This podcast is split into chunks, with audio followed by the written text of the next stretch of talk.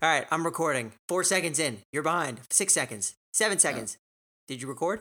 I've started. I've I've been recording. I totally threw you off. You're about to fall off your chair. You're so confused. I'm currently on the floor. Where are you, dude? Come on. We're almost done. Let's go. You just said double boom. What do you want me to say? Yeah, but your head disappeared. I need you. I'm, I'm looking at. You're not looking at me, bro. Now you're looking at me. Okay, Robert, let's do it. You sound so enthused. I'm ready, man. You better be. Wow, I almost just died.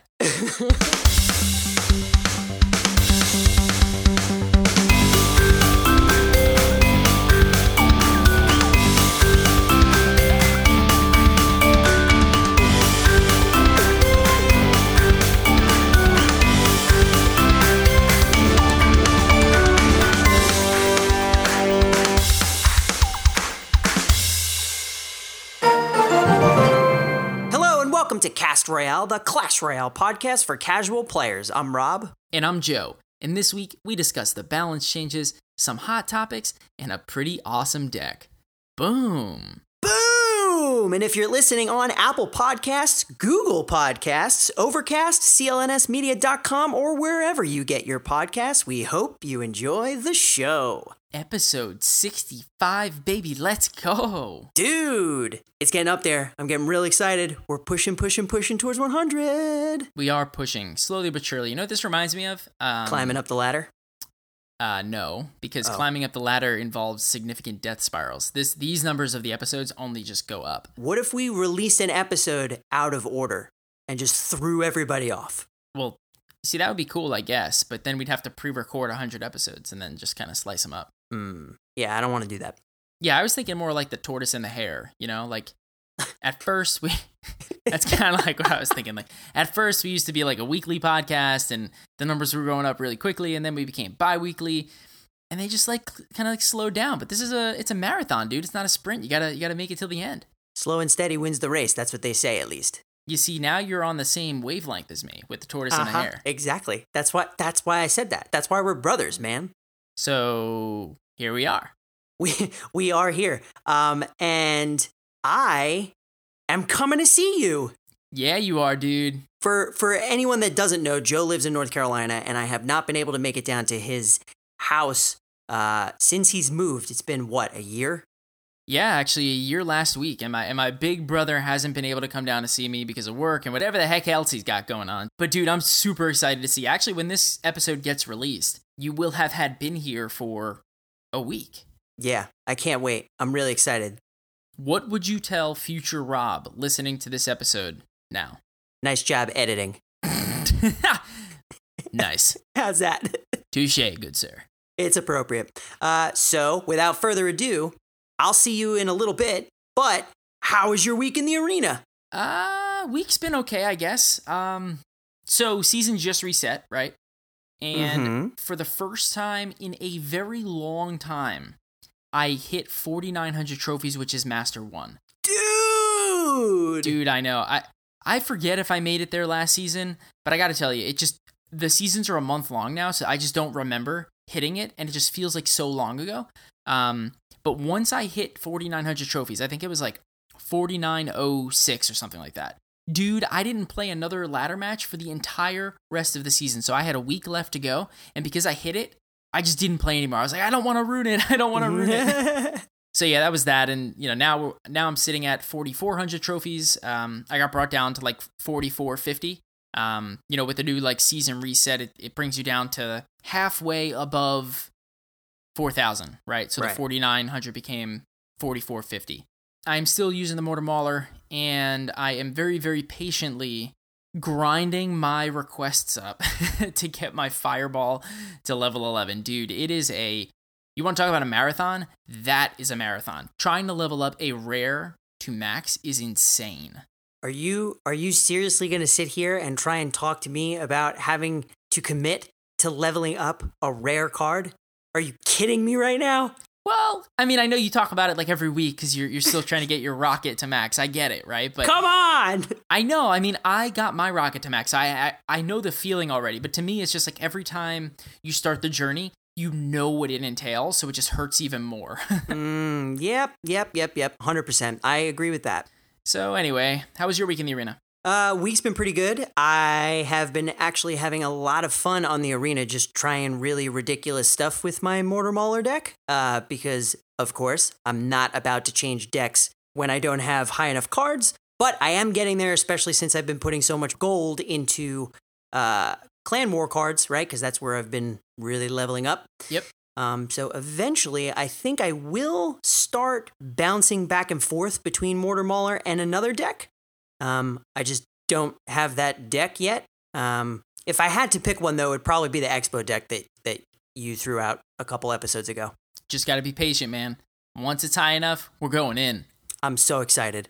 Um, so yeah, I ended my season at 4659, so I was reset around 4300, so that was pretty cool. Nice. Um, I have you noticed that you've been facing people that are like, I don't know how to describe it. Like, I know that I've been facing people that were ridiculously good in the old way that the season reset, but now I feel like I'm just facing people that are just good.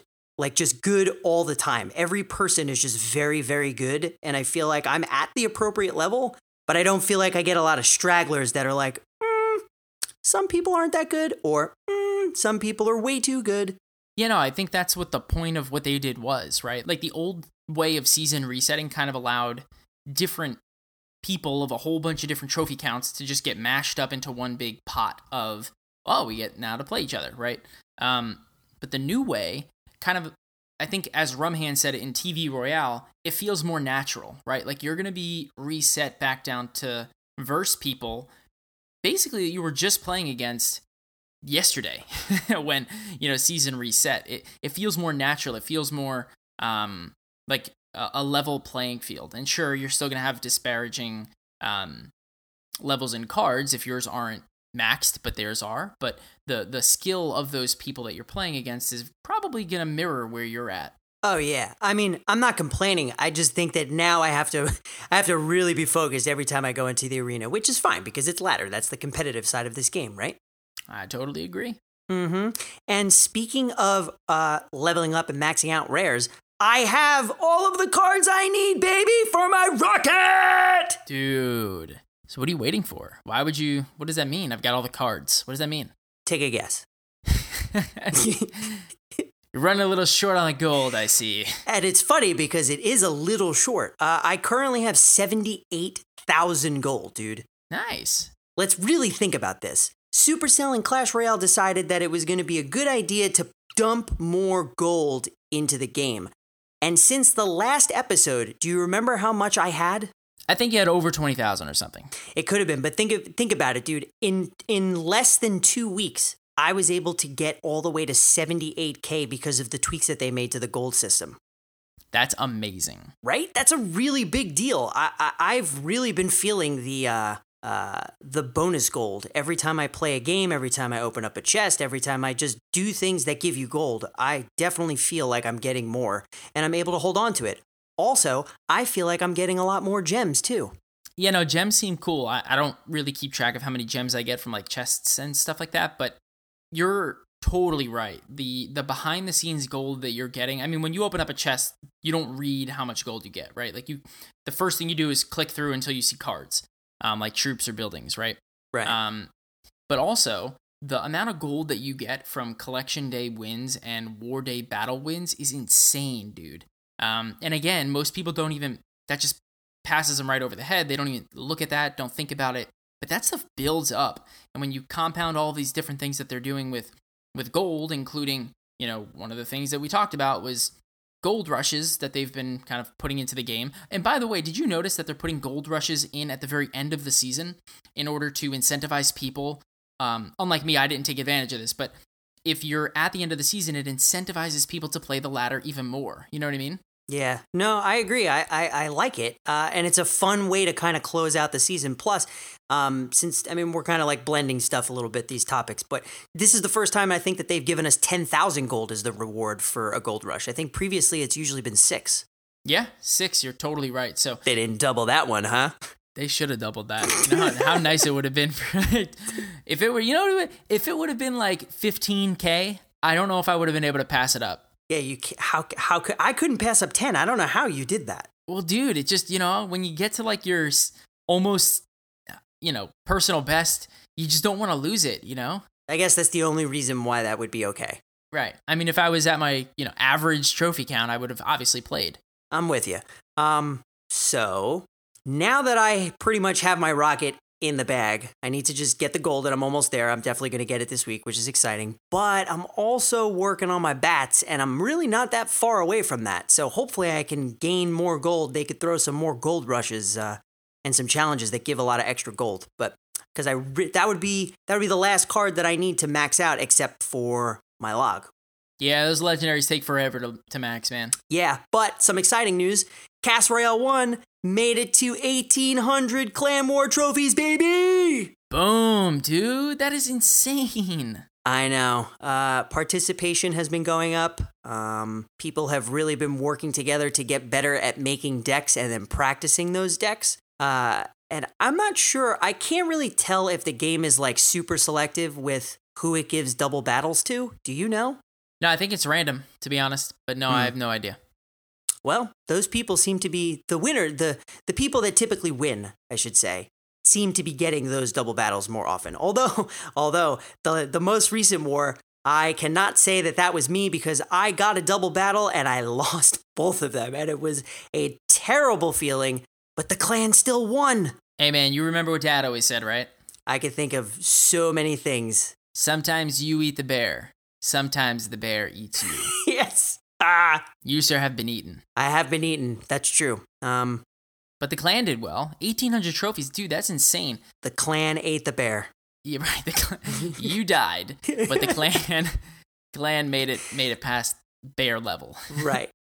Uh, Cast Royale 2 is currently sitting at 1,650 Clan War trophies. So we are both solidly in the gold uh, tier, which is super awesome. Nice job. Um, thanks, man. Yeah, no, I, I and I find this a similar uh, story to you. Like, I, I just feel people have embodied clan wars. People are playing together. People are practicing together, finding decks that work. Um, you know, critiquing constructively, but critiquing um, play styles and just kind of helping people through. And obviously, spectating the games when people are playing. You know, giving that um, cheerleader boost of encouragement. I'll call it. It's it's been a tremendous um, difference. And I, I think I remember last time we we spoke about Clan Wars, I had said that um you know silver silver is like um you know like training wheels uh, or something similar. What you said was bowling with bumpers. Ah, see that sounds more like me. That is you. and uh, gold was really tough. So uh, this past war that we did in gold, for the first time ever, our gold win rate was above fifty percent. We we went thirty five and ten, dude. We destroyed this war. I don't know how, but we did it. That's incredible, dude. So kudos to the Cast Royale community. Nice job, and keep up the good climb. Boom. Bada bada boom.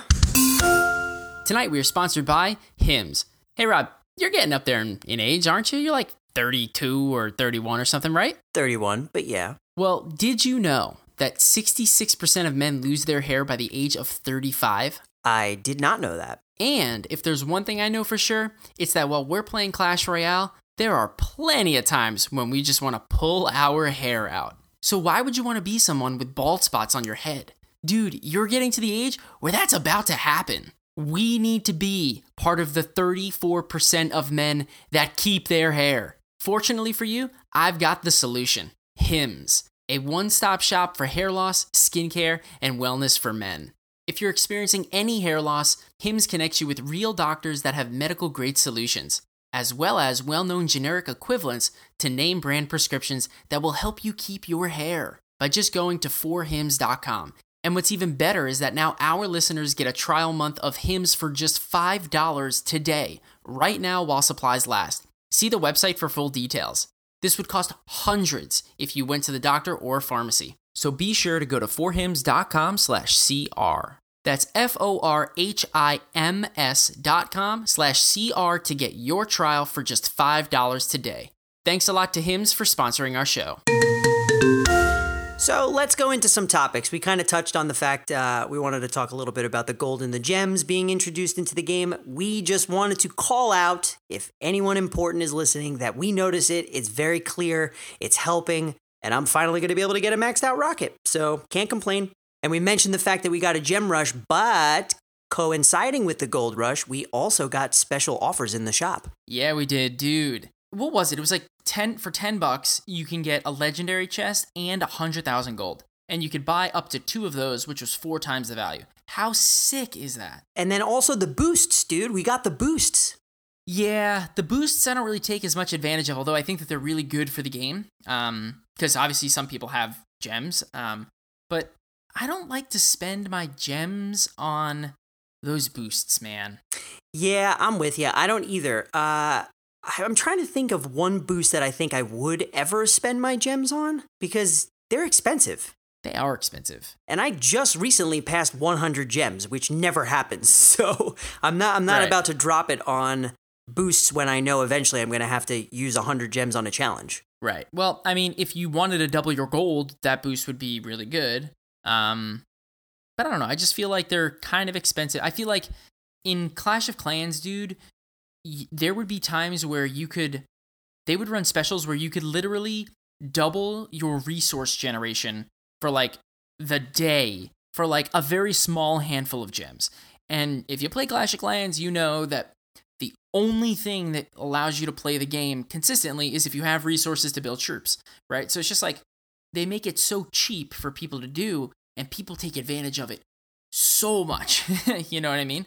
Um, I would just be really interested to know how many people see these boosters versus how many people actually convert gems into buying them. You know what I mean? Yeah, I feel like that would be a pretty good statistic to uh, take to the bank, maybe. Yeah, but that's okay. Also, what was included in the shop? We got more emotes. Yeah, we did. Did you buy them? No, I haven't bought any emotes yet. You want to know what's sad, man? That, the fact, no, what you just said was sad. Well, yeah. Well, that's.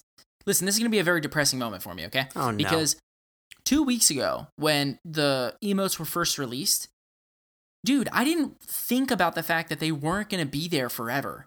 There was like a time limit of like three days for you to purchase them, and then they were just gone. Right. I don't think anybody knew that they were going to just be gone. I think most people, myself included, and a lot of people in the Discord, thought that they were going to rotate. Right, but then they just went away, and I was pretty upset about that. But then they so they went away, and obviously I was upset. But then we got a new shop offer that was like for two ninety nine, you can get a you know set of four emotes, and I didn't pull the trigger on those either. And I'm just like, what am I doing? Yeah, what are you doing? I don't know, man, and it bothers me till no end. The next time that emotes are in the shop, you need to remind me to just buy them immediately. oh, I, I will certainly do that. Hopefully they will. uh Hopefully they will show up while I'm down in North Carolina, so I can just smack you upside the head and be like, "Buy it already." Yes, you, you definitely need to smack some sense into me. But how cool would it be if there was like a Hog Rider emote? To me, that would just be so cool. You need that. You absolutely need that. I do need that. Yeah, you need you need you need an emote that just goes Hog Rider. That's right. That's right. Actually, you know something that bothers me about the emotes, dude? Um, if you're in the emote deck screens, like you know how you can like I already know what you're gonna say. maybe if you're in the emote deck crafting screen, so like not your regular card deck, but your emote deck, right? Yep. Your first four normal king emotes show up. Mm-hmm. And then if you haven't bought any others, they're all grayed out in the bottom, which is cool because it obviously means you don't have them, right? Right. But when I click on the king emotes, they animate as if I can see what they would be when I played them in a match or when I'm spectating someone. But when I click the ones that are grayed out, nothing happens. It's just like collect emotes from the shop. Well, I obviously know I have to get them from the shop. I want to see what it does. I completely agree, and that's exactly what I thought you were gonna say. It drives me bananas that you can't tap on the emote that is grayed out and have it still, even if it doesn't make a noise, just do the motion. right? It, it, it should. No, I disagree. it shouldn't be grayed out when I click on it. And it should show me the exact emote just like the Kings do. Let me ask you a question League of Legends and Overwatch, they make their money off people buying skins. The entire game is free to play, but people buy skins. Like this customizable stuff is what mm-hmm. people want. Now, let me ask you a question. In those games, if I wanted to get a skin for Jinx, who is um, an ADC, right? She's like the marksman shooter. Um, if I want to buy one, do you think that they don't let me see the fact, like what it is and the animations that it has? No. Obviously, they want you to see that. it it incentivizes people to spend more money when they're like, "Oh, that is so cool," you know? Yeah, that that that's true. Uh, I think maybe what they were going for was when they're in the shop, you're going to see them, right? But I, I do agree with you. I do think that they should do their motion, and I'll even take back the fact that I said that maybe they shouldn't make their noise. They should make their noise, but maybe the whole grayed out thing is isn't really that big of a deal. Maybe still let them do their motion and make their noise, but leave them grayed out so you can visually see that there's stuff that you don't own. Because that's what they do with the card collection, and I think that's what they're trying to mimic. Fine, but one argument to that. You could easily make the argument that they're in the shop, and when they're in the shop, you can see the animations or you can see people playing with those, um, you know, emotes. You can see how they work, right? But what mm-hmm. if you just got the update today and they're not in the shop anymore and you don't have the ability to see it? To me, it's just more incentive for people to spend money on the game, which helps them be more successful. Um, I agree. Probably spending too much time on this already, but maybe. Just... But we're really passionate about it because we love emotes. I mean, I bought so I bought the basic pack the first time. It was four goblins. I didn't buy the larger packs because I didn't feel comfortable spending money to get the bonus of the chest and the gold and whatever else they gave you. I just wanted the pack of emotes. So every time one of those comes out, I'm going to buy it as long as I don't have it already. Um, so I got four goblins, and then on the second time that they brought the emotes back into the shop, I got the four princesses, and those are dope. And that I, I think those would be the ones that I get first. But I, I just I don't know, man. I get why they want you to buy four at a time because if you could buy any four of your choice, people would spend less money, right? Because they would just get the four that they want. Um, but to me, it's just like why take them out of the shop? wouldn't it be better to have all of these customizable things in the shop all the time for people to just buy? It's just it's it's like you're putting a you're you're putting a cap on your on your sales. Like what's the point of it? Okay. Last point before we move on. Are you ready? Yeah. I think the reason why they're doing that is because there's only how many? 24 emotes? Yeah. When they have more, they will be in the shop way more often. That's what I think. I think that they don't want everyone to buy all of them right away. They want to keep the stream going, right? Cash flow, bro. You're an accountant. I don't know. To me, cash flow means you're making a ton of money right now. All right, fine. Uh, agree to disagree, but we both tend to think that we should see them more often. Right. Right.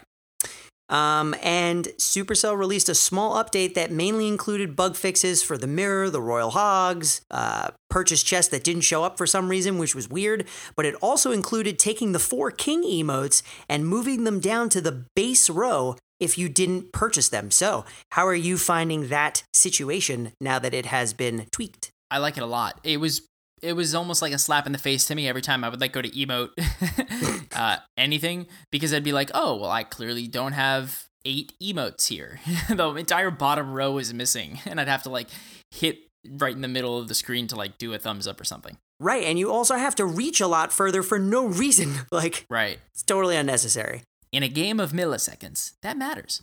It, bingo. Uh, so yeah, glad that that's been fixed. Um, and we got a new challenge called Climb Up the Arenas Challenge. Yeah, dude, this was pretty sweet. What did you think about it? This is insane, actually. Uh, I always knew that they were big into the tiered challenges. They told us a while back in one of the other major updates that they were going to do more of these, and they have. Um, we've definitely seen them more often. But, dude, this thing is supposed to be what? 12 tiers, technically? Yeah, well, 12 arenas, 12 tiers. I mean, I assume it's just going to kind of keep on going. Uh, we'll see, obviously, but I'm excited for it. It's kind of cool. Like you know when they do things like the um the retro versus modern royale challenges. Mm-hmm. This is that on steroids, right? Like you're in Arena One, you can only use cards from Arena One. Then you get to two, you can use Arena One and Two. So it's kind of like you're replaying the game that you've been playing for two years. You're, you're you're going through that journey again, which is pretty cool. Um, obviously, there's different cards now in those arenas than there was when we played um, in them. But I don't know. I just find it fresh. It's cool. It's fun. And I'm terrible at it, to be honest. it is really hard. Yeah, dude. I don't know. I haven't been, you know, I think I'm just used to the meta of all the cards are available so I can just make like the best deck. But, you know, when there's only 22 cards to choose from in total, what you and I would normally associate to be like the best cards are they they may be horrendous just because the the other cards that make them good aren't available yet. You know what I mean? I know. Uh, but this also is a great way to kind of go back and redo everything without having to commit to like making a new account or dropping trophies. But even dropping trophies, that isn't going to do any good for you because you still have all your cards unlocked. Dude, I had such a good time with this challenge so far. And let me tell you, I like the fact that they're spacing out each bracket of three by like two or three days. I forget what the number is, but they're spacing it out so you can't just blow through it straight through. Um, and then also, as far as I'm aware currently, based on the arenas that I have beaten, you can't lose. Yeah, dude, no, I totally agree. I mean, I've again, like I, I wasn't good at this challenge, so so I lost a lot. And um you just have to win three times as, as long as you do, you get the the prizes. And you know, from arena one all all the way through arena nine, like what I can see right now is through arena nine. And the you know, you get 100 gold, which is small, but for winning the first game in Arena 9. The second game is five rares, and the, the third game is a magical chest.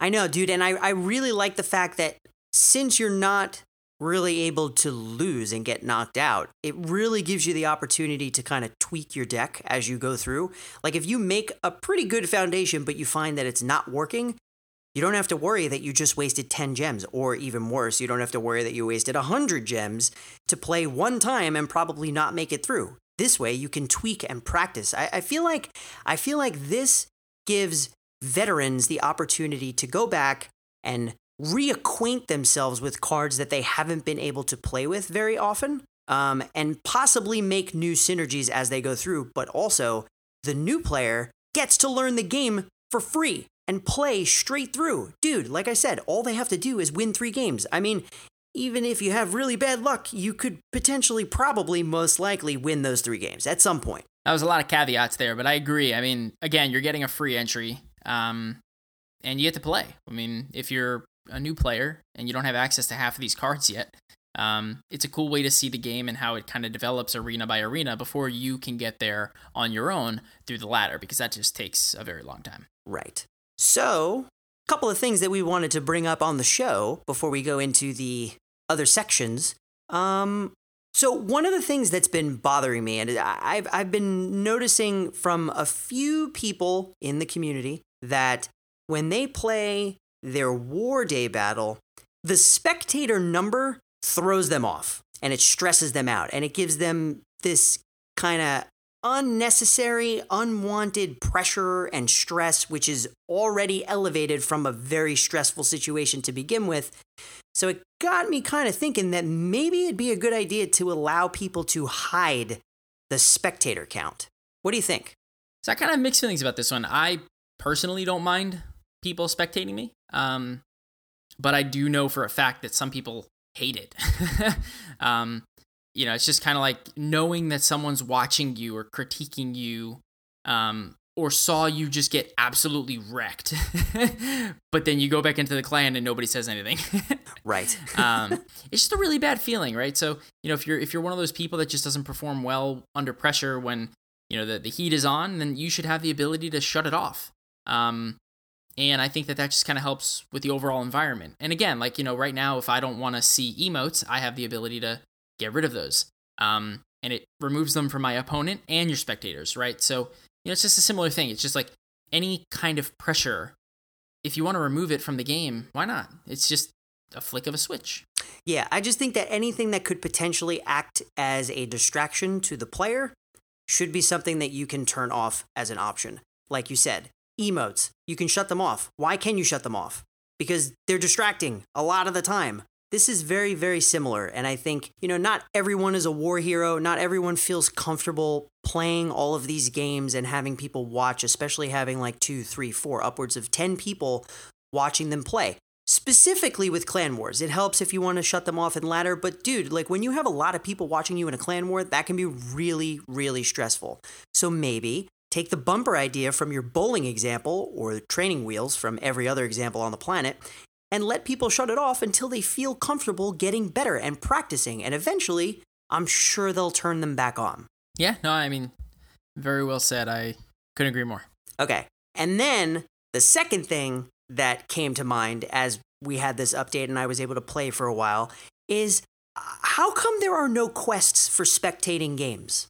Right? Yes. Like, how come I don't have the ability to do a quest where it says spectate three games, get this much gold or get this many gems or get a card or whatever? Or spectate three of your clanmates' games, right? You can do specific types of games, spectate 2v2 games. That's another way to do it.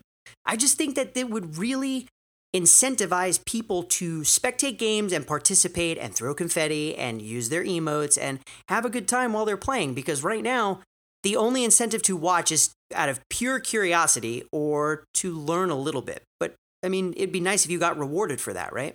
Right. I mean, it's it seems simple too, but I I, I think even more, um, you know, with this whole clan war update, the entirety of the game has shifted to more of a community feel, right?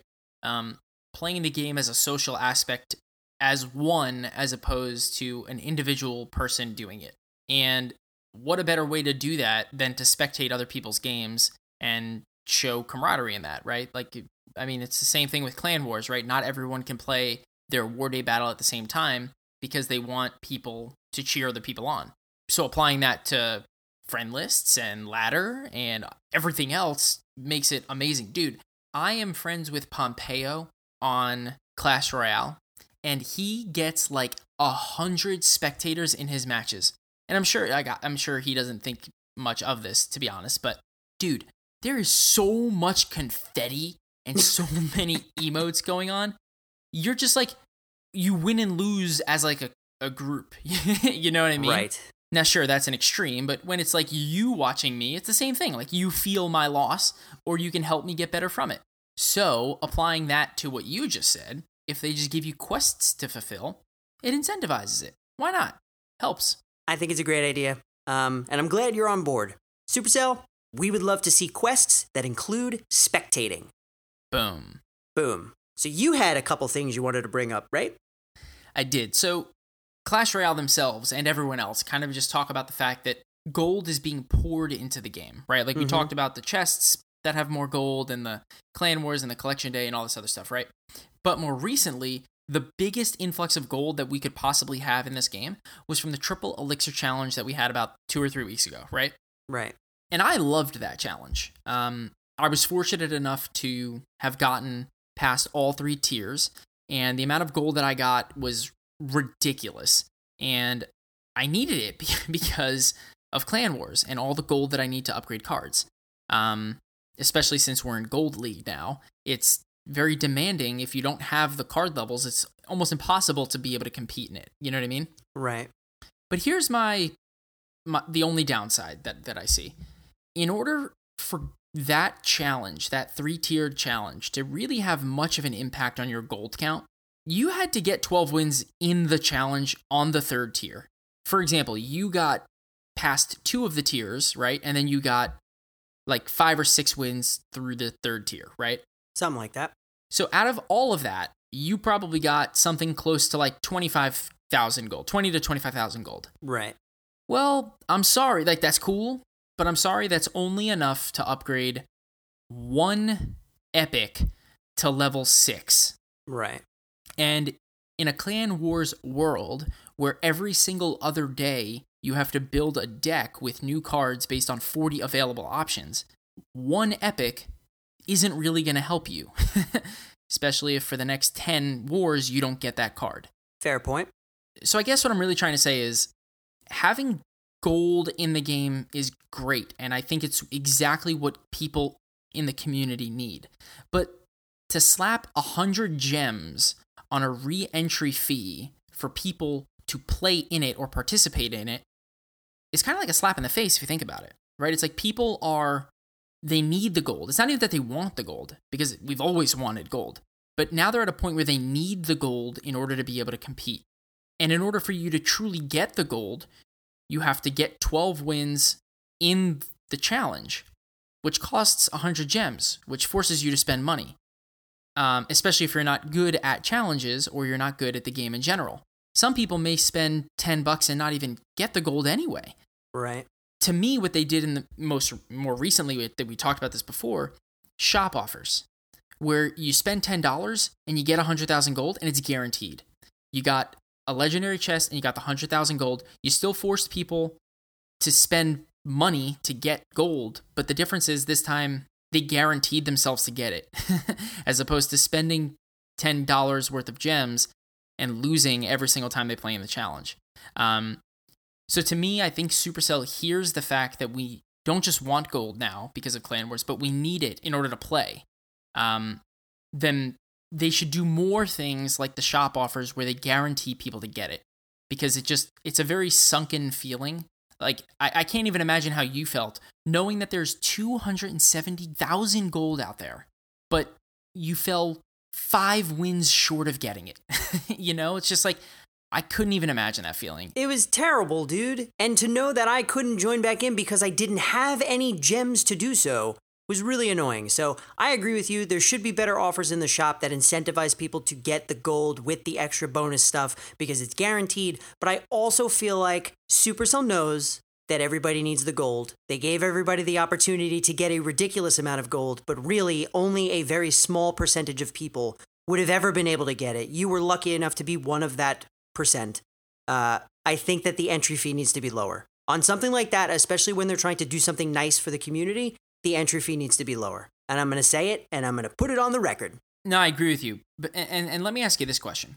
When faced with two options, spend $10 to attempt a challenge to get 100,000 gold or spend $10 to get a legendary chest and 100,000 gold guaranteed, which would you do? The guarantee. You always go for the guarantee.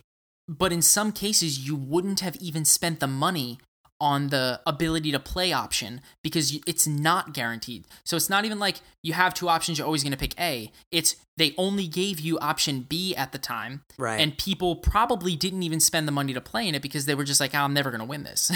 I agree, I agree with you. Having both at the same time is a phenomenal plan. Boom. Boom. So what was the last thing you wanted to say? Right. So the last thing that I wanted to mention, um, I'll do this as quickly as I can, but Clan Wars matchmaking. Um, you know, I think the in the thematic of Clan Wars has been it doesn't really matter how many participants you have because they'll always match you up against people or clans that have similar participation levels, right? Like if I have 15 people playing, I'm going to verse clans that have 15 or around 15 people playing, you know, when I verse the other four clans. Right. But on War Day, when I click battle, I don't get matched up against one of those four clans, right? Like I get matched up against anybody in the world that is in the gold league, just like I am, right? Yep. And in theory, that clan could have had 50 participants in their clan. So, again, in my example, if I had 15 people that play, um, we obviously have a very limited selection of cards. But the clans who had 50 participants obviously have all 40 available and probably all at the highest level that they can be. Right. So I, I don't know. I, it bothered me a little bit because like there's just been this stigma of participation doesn't really matter that much, but mm-hmm. it, it it does matter. um, it, it it does directly impact matchmaking. Um, because if I if I have a clan that has 10 participants I have a very small shot at being successful in the Gold League. Now, granted, everybody faces the same problems, and I'm using a very extreme example, right? Like I have 10 uh, participants, they have 50. Um, in reality, most of my clan participation levels are around like between like 35 and 45. So I have a pretty decent showing in my clan. And I think you're probably in a similar boat, right? Mm-hmm. So in our cases, it probably averages out, right? Like there's probably people in our clans who play War Day battles and they they face people in clans that had higher participation counts. But some probably pl- play people that have lower participation counts. It, was, it probably goes in both directions. Um, so, so I guess what I'm trying to say is when I found out about this, I was kind of like annoyed because my, my first reaction was to be annoyed and be like, well, you know, they said Clan Wars doesn't really get impacted by participation levels when in fact it does. Um, but then the more I thought about it, it was just like, well, it's operating the way that they designed it to, which means the more participants that you have, the better chance you have at being successful at the top of the Clan Wars ladder. And I think that that was like an important thing for me to remember. You know what I mean? Um, Clan Wars is designed so that everybody can play in it. It doesn't restrict you from playing in it unless you don't have 10 participants. But in order to be successful at it, you need an engine that runs on 50 cylinders. right, or pretty pretty close to it, yeah. Right, like if you want to be competitive, if you want to excel in clan wars and get to the the legendary league, you've got to have a clan that drives it there. And I just wanted to spend some time talking about it because I think it was I forgot that element, you know, where I just got upset and angry at the fact that it did impact the game, but in reality it was it's exactly what it was meant to do, which was anyone can do it, but in order for it to work properly and for you to have an advantage or no disadvantages while playing in it, more people have to do it. So I guess the whole point of this little spiel here, I'm kind of rambling, I guess. It's um, okay, it's important. The whole point of why I why I wanted to talk about it was because I didn't know that this is how it worked. And to be fair, I don't really think it was clearly said to the community as to how it works on War Day Battle Day. Um, and again, like I said, when I first found out about it, I was kind of like upset. But then when I really thought about it, I think it makes complete sense, and I get it now. But I wanted to make sure everybody that listened to us or that was part of our community understood how it worked as well. That way, when we have 20 participants one week, because that'll happen sometimes. Yep. Um, and we're forcing people that have this insane like three musketeers deck that seems like a meta deck. We're like right. how did they make this with 10 people? Or 20 people? Well they probably had 40 right. So really this is a good way for us to help level set everyone's expectations. Right. Mm-hmm. Well good job. I'm glad you brought it up because i think all the stuff that we just talked about for what 40 plus minutes is pretty good. It's important stuff. Yeah, no, I mean, I probably rambled on. I think a bit there, but um, yeah, I don't know the best way to talk about that. Like matchmaking is kind of hard, but again, I just want to make sure that it's out in the open, like everybody understands how it works because it's an important thing, right? People complain all the time about this stuff, but half of them don't even know how it works. and now we know. Boom. Boom. Tonight, we're sponsored by Hunt a Killer. Want to be inside your favorite crime show or podcast and solve the murder like a real detective? Hunt a Killer lets you do just that. It's an interactive investigation delivered right to your doorstep each month. Hunt a Killer delivers clues, correspondence, and other physical items that you put into a serial killer's mind. Decode and investigate to unravel the case. It's like you're living in your favorite true crime series. That's right, Robin. We're members, and it really does put you right into the action. It's not like anything you've ever done. Trust us. It's been featured on BuzzFeed, Washington Post, the editors of Bustle are even writing a monthly article about their experience. And here's something else that's cool Hunt a Killer has partnered with the Cold Case Foundation. So, part of your monthly membership will go toward helping police departments catch real killers and close cold cases. That's right. So, join us and tens of thousands of others by signing up for a Hunt a Killer membership at www.huntakiller.com. And if investigating isn't your thing, you probably know someone who would love this as a gift. To help support our show, they've offered a 10% discount on the first month for our listeners. But it's only available for a limited time. So go now to huntakiller.com and use the code CAST to get 10% off your first month. That's C A S T CAST. Huntakiller.com. Can you solve the case? Thanks a lot to Hunt a Killer for sponsoring our show. All right, you know what time it is? Oh, I know what time it is. It's time for Boom It or Move It. Boom It or Move It. That's right, man, and we got another set of balance updates. So, as usual, this is a great time to reintroduce Boom It or Move It. So, are you ready for the 7 2 balance update? Number one is to the Rascals. The Rascal Boy had his hit points decreased by 5.3%, and the Rascal Girl's first attack is now slower. Boom it or move it. I'm gonna move this one, dude. Ooh, why? Because I just think that this was a small tweak in the right direction, but it's just not it's not enough. Um, 5% on the boy is not enough to make a difference. Um, and sure, the Rascal girls attack a little bit slower on their first attack, but they ultimately still do the same DPS.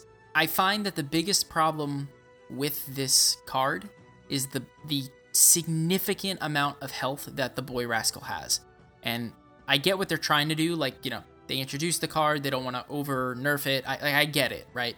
But this little boy, or big boy, we'll call him, this Rascal dude, he needed like a 15 to 20% health decrease, not five. right. Yeah, that's, that's a good point. But then that kind of destroys who he is. That big fat tank, man. I mean, he could still be a fat tank. He just doesn't need to be a ridiculously fat tank. I mean, that's true. He, this card is overpowered, and it is it is very, very, very dominant in the meta. Um, because there's no great answer for it. Totally agree.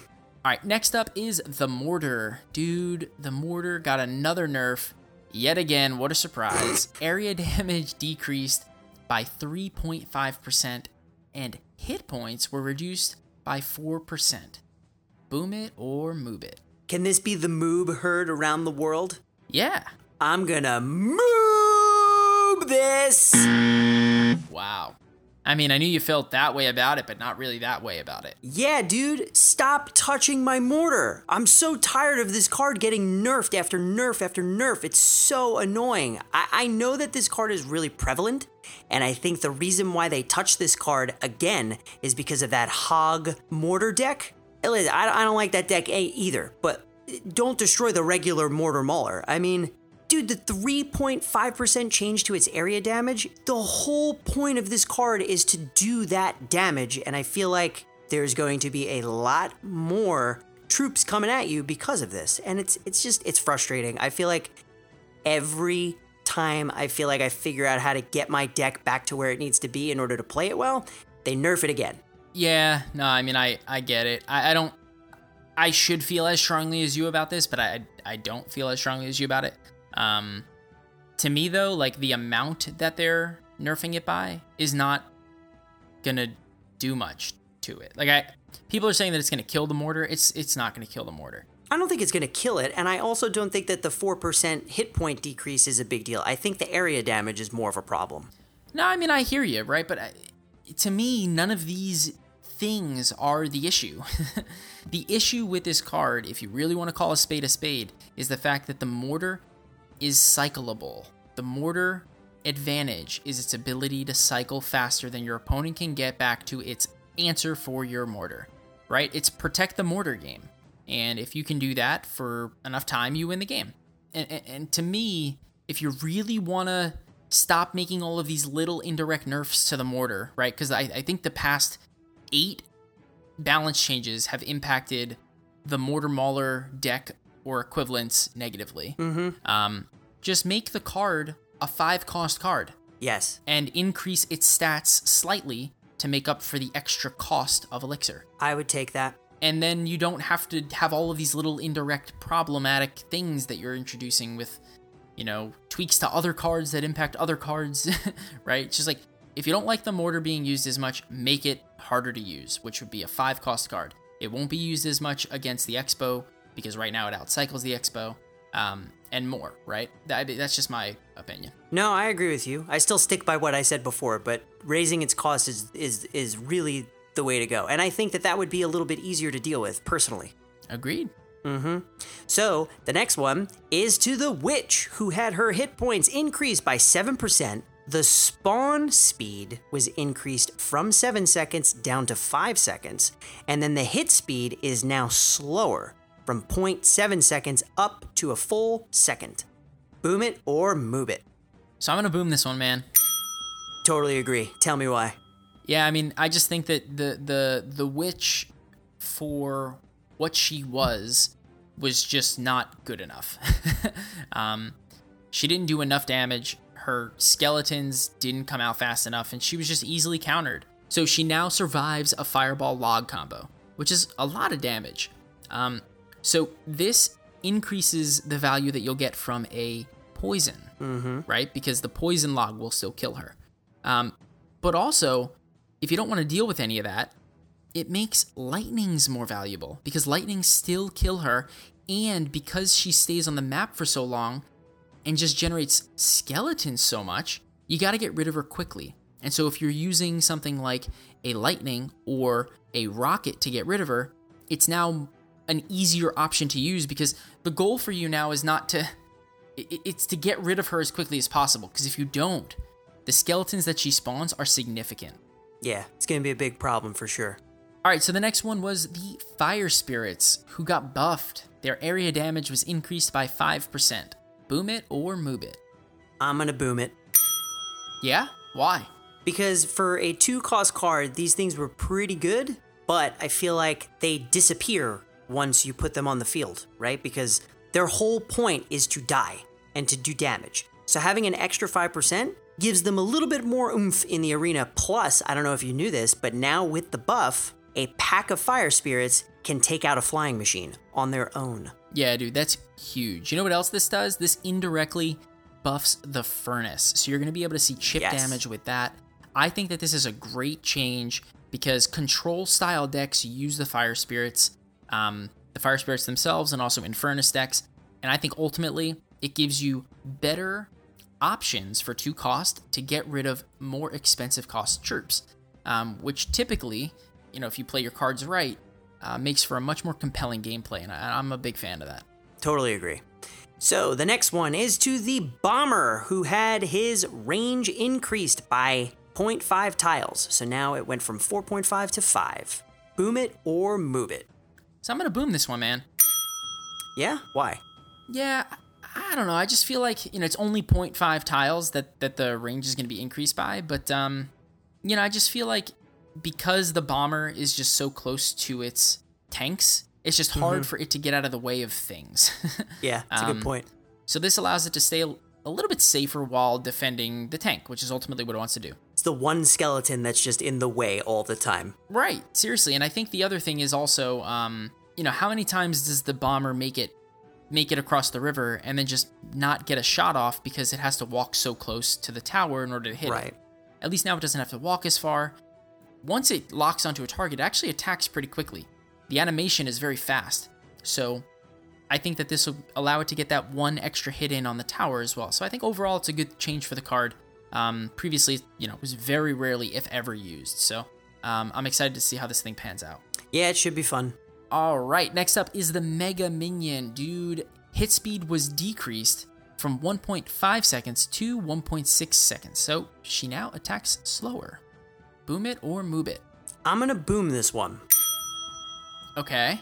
I just feel like this really comes down to use rate, and I feel like the Mega Minion packs so much power for the cost of three elixir, and I feel like it's one of those cards that just fits into almost every deck. Like if you need some sort of defender, this three cost flying small tankish kind of thing will do exactly what you need it to do, and it does the amount of damage that you need. This change will make it not last as long when it's going one on one with a tower, but it'll still get two hits off if it's uh, by itself.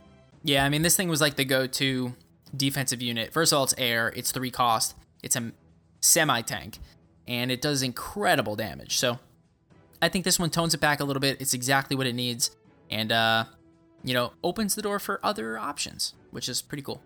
Yeah, and before everybody starts getting all up in arms about us using the word tank, we mean tanky, right? It's a beefy troop. It has a good amount of hit points.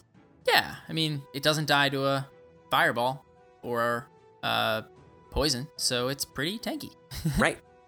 So the next one is to the goblins who had their hit points decreased by 1%. Boom it or move it. So I'm gonna boom this one because it's one percent, and I have absolutely no reason to move it.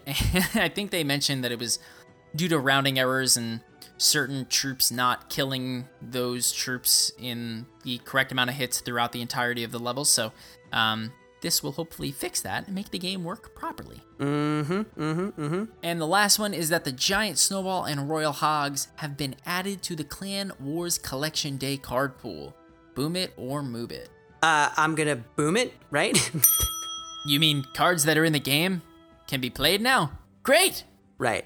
Should we use them? Are we allowed? It's a good thing, right? I mean, I guess it's a good thing unless you don't have the cards. Yeah, that would be the only that would be the only reason why it wouldn't be a good thing. But that but that's the case for every card. Any card that is new that comes out should be added to the Clan War card pool. That's it. Boom. That was fun, man. That was fun. I like that we don't do boom it or move it all the time, and I like now it's pretty much dedicated to balance updates. That's pretty cool. I totally agree. So with that though, what's your grade? Hmm, this is a tough one. I feel like we went up and down a lot. So B plus? I was going to say a B plus as well. I think this is a B plus. I think this is definitely like a tweaky kind of balance update. Like they made a lot of changes last time. They're doing some more little ones, and then I think we're going to get a much bigger one at a later date at some point. But I think this kind of lays the groundwork. I, th- I think it's good. I just there's some stuff that I don't necessarily agree with, and I, I know that you probably feel the same way. Yeah, I just feel like the Rascals are going to continue to get nerfed in this direction. Um, but they need a beefier nerf in order for it to make any sense. And the mortar, and if they want to really change the impact of the mortar on the meta, they're going to have to make it less cyclable or just destroy its stats. But, you know, these small tweaks are just kind of annoying right now. yep. Well, we're along the ride for the journey, right? we are. Mm hmm. All right, let's move on to our meta check. Meta check.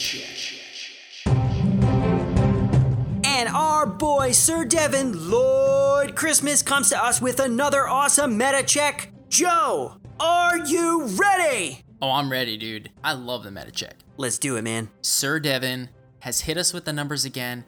And dude, this week we are going to be going over the best defensive cards in the game, as well as a couple of card trends that we've been seeing in the meta. Ooh, color me intrigued. Color me intrigued, Rob. I'm glad you like that. So, which one do you want to do first?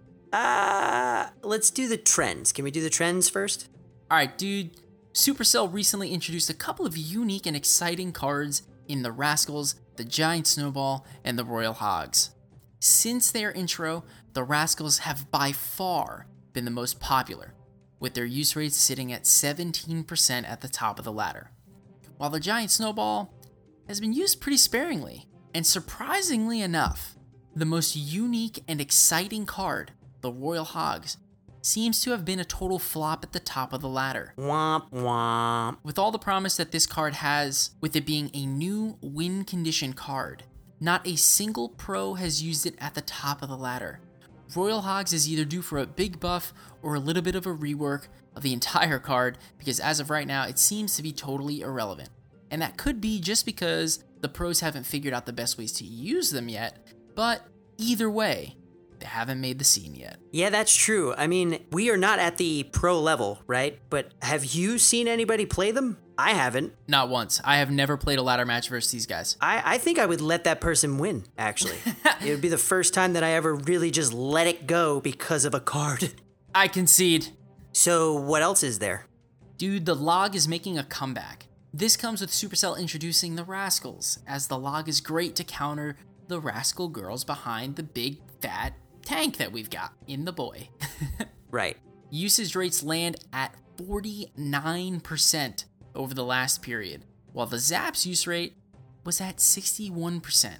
But over the last week, it has jumped to almost 60%. At one point, the log was the most popular card in the game, and that was quickly overturned with Zap as some of the meta changed. But with the recent additions of new cards like the Rascals and the Royal Hogs eventually being used, dude, the log could be making a comeback as the as the most used card in the game again. Well, I can tell you that I haven't stopped playing it, so keeping the log alive. All right, so let's talk a little bit about the best defensive cards in the game. We've got a list of like the top 20 defensive cards, but I think we are only going to cover the first five. So, Rob, are you ready? Oh, I'm ready. Sitting at the tippy tippy top of the list, defensive cards at the top of the ladder. You may not be surprised by this, Rob, but the Mega Minion is sitting at 45% use rate. Shocker. So there really was a reason for the nerf. Oh, there is a reason indeed, man. This card was used everywhere. It served so many purposes for both defensive and offensive counter pushes. It countered so many different kinds of troops, and it was due. And it's clear in the numbers that that was the case. Next up is the Goblin Gang.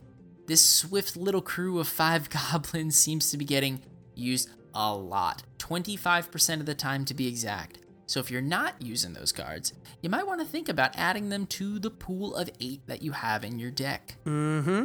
Next up is the Inferno Dragon. Dude, when you have two options kill a tank in 4 to 5 seconds with a building that costs 5, or use a flying troop that travels across the map for 4 elixir and kills the tank in the same amount of time, what do you choose? You always go flying. You always go flying. The Inferno Dragon is being used 22% of the time. It offers more cycle ability, offers offense and defense, and dude, this thing packs a punch. And the pros have found out the best ways to use it. Mm hmm. And the next two are very similar in that they are both minions. We've got the Minion Horde sitting at 16% use rate, and the Minions sitting at 13% use rate. Now, you might be saying to yourself, well, that's weird. Didn't Minions just get nerfed? Yep, and you'd be right. And you'd be right, but they're still being used a lot at the top of the ladder.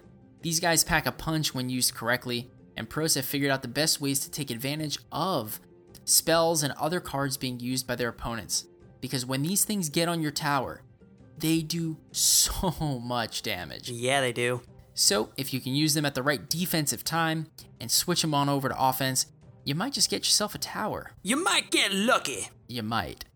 but that's it, man. The list goes on and on. Um, you know, we won't talk about every single one of them here. We will put all of the information related to the meta check in the show notes. So if you're interested, be sure to check them out. If you have any questions, let us know and we will try to respond.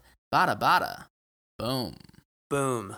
All right, so let's move on to our deck spotlight. Deck spotlight. And this deck is called Bewitched, because you'll be throwing some magic around the arena. And it's an average elixir cost of 3.1 that contains the Witch, the Giant, the Miner, the Goblins, Ice Spirit, Mega Minion, Zap, and Poison. So, Joe, tell me how to bewitch my opponent, bro. Dude, this deck is a powerhouse, and it's been coined by one of the pillars of our community, and his name is Patrick. Yeah, yeah. Dude, he coined this deck before the Witch got a buff, and he made it past 5,000 trophies with it. It's good in ladder, it's good in challenges, it's good everywhere. I've played against this deck, and it is very, very difficult to deal with. At 3.1, this deck is a cycle, cycle, cycle deck but it's not your average cycle deck because it's a beatdown style deck. It's got the giant and the witch.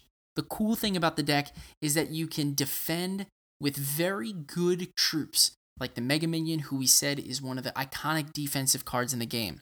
But you've also got the recently buffed and reworked Witch, who spawns an insane amount of skeletons on defense to take out your opponent's offensive push. But then when you counter push and go into offense, dude, if they don't have a poison, a log, or an executioner, it is almost impossible to stop this push from coming on. It sounds insane. It is insane. And like I said, the key with the deck is to defend. If you start your push off with a giant in the back and then the witch like you would a normal giant beatdown style deck, it's not going to work so well. And the reason why is because you don't have a beatdown style spell. You don't have a rocket. You don't have a lightning. You have a poison zap combo, which is good, but you don't have like the night witch and the lumberjack to rage everything with a baby dragon, right? Like that's not this deck. Right. what this deck is is a defensive counter push deck. The counter push exists when you've defended with either your mega minion and or your witch. You're developing skeletons on the map and then before everything gets to the bridge you slap down your giant and you get ready to facilitate the offensive push with skeletons, the poison, and the zap. And obviously, you use the miner if you need to to take out pumps or distract the tower or anything else that your opponent throws down to get behind it. I can't stress enough how hard this deck is to learn just because it's such a different style of a beatdown style play. Mm-hmm. Um, but how impactful it is when you actually figure it out. I would highly recommend people take this into classic challenges, um, learn the deck, and take it for a spin because it works for so many people in our community, and I can't wait for it to work for you as well. Boom, dude, nice. Boom, man! I I, I tell you, I, I've I have faced Patrick while he plays this deck, and it is very difficult for me to beat. Um, I probably lose more than I win against it, and so I took it into classic challenges, and for the first four times in a row, got 12 wins and zero losses. Um, Get out of here. I have the advantage, obviously, of watching him beat me with it. right, right. Um, Joe's got battle wounds. I've got scars, man. I've got scars, but they helped you learn how to play it. Um, I think it would probably take around 10 to 12 games to start to figure out really how this deck works and to get used to the the defend and then counter push um, capabilities of it. So, you know, like I said, invest some time into it and it, it will work wonders. Love it. Nice job. Boom. Boom. And we also got two new patrons. Two new patrons. Boom. Huge shout out to Raymond G and Josh Y for donating their hard earned money to our show and helping keeping this train rocking and rolling. Rocking and rolling, moving and grooving, hipping and hopping, high flying and limousine riding, baby. Let's go. Woo! no, seriously, man, you said it. You said it best. Raymond and Josh, thank you so, so much for helping support what we do, taking your hard earned money to allow us to continue to provide fresh, fun, and friendly content for all of our listeners. We truly appreciate it. Double boom. And that's all we got. If you would like to join our clans, we are no longer leaving them open. You cannot join by using a password. Why, Joe? Because if you want to join our Cast Royale clans, you need to join our Discord community first. So be sure to join our Discord community. We let our friends there know first when a spot opens up, and we take a member from the Discord community to fill the spot that is in the clan. Boom. So go to castroyalepodcast.com slash discord, and that's how you can join. And we will welcome you with open arms. Boom. Boom. And if you would like to send us an email, send it to feedback at castroyalepodcast.com. And if you'd like to reach out to us on Twitter, you can do so by using the handle at Podcast Royale. And don't forget to check us out on Instagram. No at, but Cast Royale Podcast. That's how you'd find us. And no reviews this week on iTunes, but it is the number one way that you can help us reach more people. Right. And uh, a huge shout out to clnsmedia.com for hosting our show on their site. If you're ever looking for the newest podcast from us, you can check it out there. Or if you're ever looking for other new shows, you can also find them there as well. And thanks a lot to our two sponsors tonight Hunt a Killer and Hims. And Joe, I literally have nothing else. I'm ready to come down, finish this recording, and come down and see you, my bro, my brother, be in North Carolina and get some sun.